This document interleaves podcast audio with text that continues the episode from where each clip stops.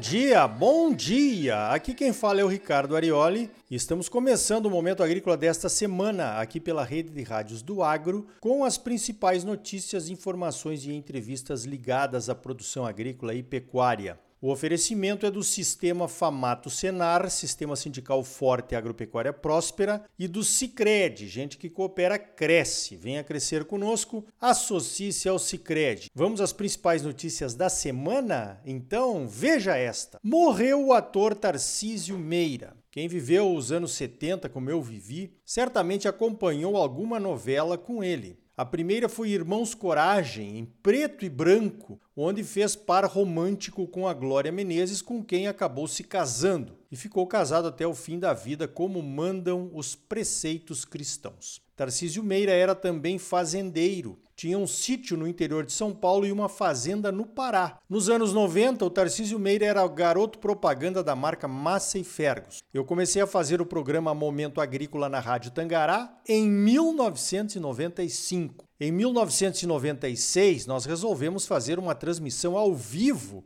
da Expo Inter, a maior feira agropecuária do Brasil. Chegando lá numa sexta-feira, dia anterior à transmissão ao vivo do programa Momento Agrícola, eu fui testar a maleta de áudio e conhecer onde ficava a sala que a organização tinha reservado para a rádio. Encontrei o meu amigo Irno Stahlbaum, que era revendedor das colheitadeiras Ideal aqui em Tangará da Serra, que era uma marca associada à Massey Ferguson. Pois não é que o Irno me levou até o estande da Massey Ferguson e eu consegui uma improvável entrevista com o Tarcísio Meira, que estava lá na feira promovendo a marca. Então, o Tarcísio Meira foi uma das primeiras personalidades que eu tive a oportunidade de entrevistar nesta longa jornada radiofônica em que me encontro desde 1995. O Tarcísio Meira poderia ter sido mais bem aproveitado para ajudar com a imagem do agro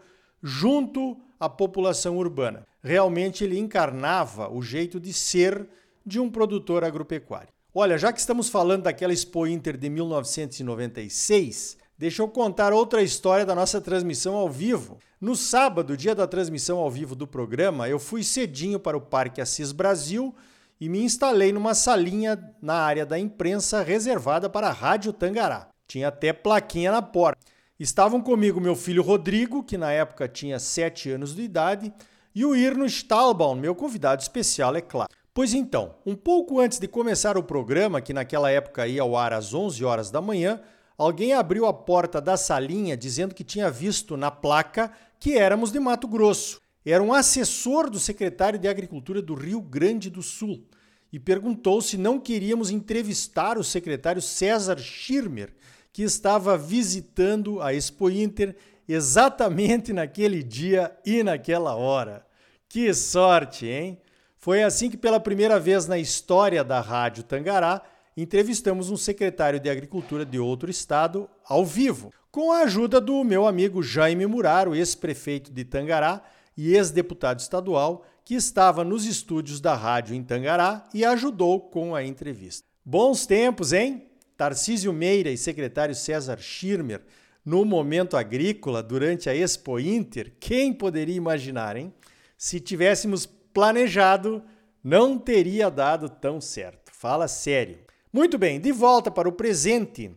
O presidente da República Jair Bolsonaro assinou a medida provisória que autoriza a venda direta do etanol para os postos de combustíveis sem passar pelas distribuidoras. Além de evitar intermediários, a venda direta vai evitar o passeio do etanol. Há muitas situações em que o etanol passa na frente do posto para ir até a distribuidora que depois volta para o posto de combustíveis para entregar o etanol. Há uma grande possibilidade de redução de preços do etanol mas muita gente está cética quanto a essa redução de preço. Dizem que provavelmente as usinas ou os postos de combustíveis vão abocanhar a economia e os preços ficarão iguais. Pode até ser, mas não esqueçamos que a maior causa dos altos preços dos combustíveis são os impostos. Mesmo assim, essa liberdade dada ao mercado é tudo que se quer numa economia capitalista de livre mercado. A competição é que gera a redução de preços ao consumidor. A medida provisória também permite que os postos de combustíveis de uma determinada bandeira possam comprar combustíveis de outros distribuidores, aumentando a competição. Será o fim do posto Ipiranga? Ou talvez a sua ampliação, né? Por lei, essa medida provisória só pode entrar em vigor daqui a quatro meses, em dezembro. E lembre-se, a medida provisória pode ser derrubada por votação no Congresso. Com esse Congresso, que parece não ouvir e muito menos atender os desejos do povo, tudo pode acontecer, hein? Olha só, falando em Congresso, a não aprovação em plenário na Câmara dos Deputados da proposta do voto auditável desagradou muita gente. Com isso, ganha força um movimento chamado Acampa Brasília, que faz um chamamento para que o dia 7 de setembro seja um dia de apoio a várias causas do governo desprezadas pelo Congresso ou trancadas e modificadas pelo Supremo. Pois então, o calor dos debates políticos e dos confrontos entre os poderes, somados ao calor típico desta época do ano em Brasília, trouxe uma espécie de aquecimento global à política brasileira, né? Nesse aquecimento global, assim como naquele outro, a culpa é sempre do Bolsonaro, como dizem, né? Nesse caso pode até ser, mas quem anda dizendo isso, principalmente as lideranças de oposição, também acendem as suas fogueiras, né? Sem dó do povo, que está sapecando no meio desta brigaiada interminável e sem noção. Como 2022 é ano de eleições, o aquecimento só tende a aumentar. Por enquanto, parece é só um aquecimento, me desculpando pelo trocadilho aí. Você confia plenamente na urna eletrônica sem voto impresso auditável? Lembre-se, as eleições livres e limpas são o principal fundamento da democracia.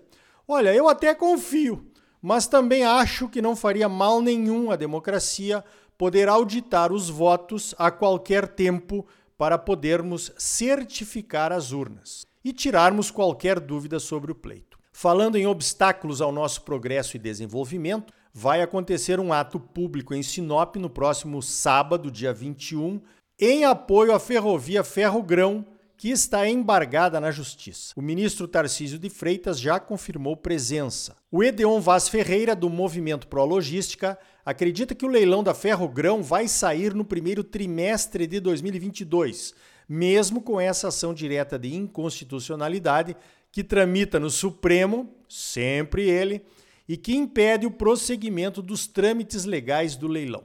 Pois então, aquele pessoal da tal internacional progressista que viria ao Brasil para impedir a construção da Ferro Grão ainda não apareceu. Eu acho que era fake mesmo. Pelo menos serviu para mobilizar o povo por aqui. Veja esta: a Conab divulgou o seu 11 levantamento da safra de grãos 2020-21 na última terça-feira. Os números estão mais realistas. A safra total de grãos não é mais uma safra recorde. Caiu para 254 milhões de toneladas. A queda, é claro, aconteceu por conta dos impactos das geadas e da seca na produtividade de milho da segunda safra. Segundo a Conab, o Brasil vai produzir 86 milhões e 700 mil toneladas de milho entre todas as safras, né? A queda de produtividade da segunda safra foi de 25,7%. Uma queda e tanto, hein? Na soja, o Brasil segue como o maior produtor mundial com 135 milhões e 900 mil toneladas, um novo recorde. São 11 milhões de toneladas a mais do que no ano passado.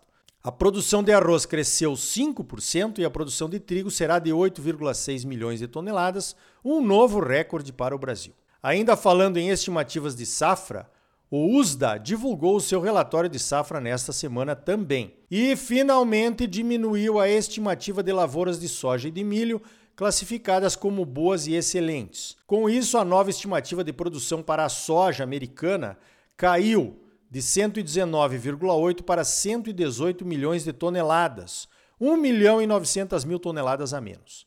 Na safra de milho, a redução de expectativa de produção lá nos Estados Unidos foi bem maior, foi de 10 milhões de toneladas. A safra americana de milho deverá ser de 374 milhões e 600 mil toneladas. Pois então, no caso do milho, somente a segunda safra brasileira de 2022 é que poderá melhorar os números dos estoques mundiais. Então, o mercado deverá ficar aquecido com viés de alta até lá. O Ministério da Agricultura também divulgou os números das exportações brasileiras de julho. Batemos um novo recorde, foram 11 bilhões 290 milhões de dólares, mais de 15% acima do mês de julho do ano passado. Na verdade, o volume exportado caiu, mas o aumento dos preços internacionais das commodities e das carnes compensou a queda com sobras. Nos resultados das exportações de janeiro a julho deste ano, outro recorde. Atingimos a cifra de 162 bilhões e 200 milhões de dólares, 35,4% a mais do que nesse mesmo período de 2020. Então tá aí. No próximo bloco vamos saber como estão as contratações do novo crédito agrícola. A baixa procura por financiamentos de investimentos de longo prazo preocupa. O nosso entrevistado é o Ceneri Paludo, diretor executivo do Sicredi Centro-Norte. É logo depois dos comerciais. E ainda hoje, quais as expectativas para a Conferência do Clima de Glasgow, que vai acontecer em novembro? E também como a carne de gado Nelore está melhorando a sua qualidade usando tecnologia e programas de melhoramento genético e até de escolha do gado que vai para o confinamento para produzir carne gourmet. E aí, tá bom ou não tá? É claro que tá bom, você só merece o melhor. Então não saia daí, porque nós voltamos em seguida com mais momento agrícola para você, num oferecimento do Sistema Famato Senar, Sistema Sindical Forte e Agropecuária Próspera. E gente que coopera cresce. Venha crescer conosco, associe-se ao Sicredi. Voltamos já. Música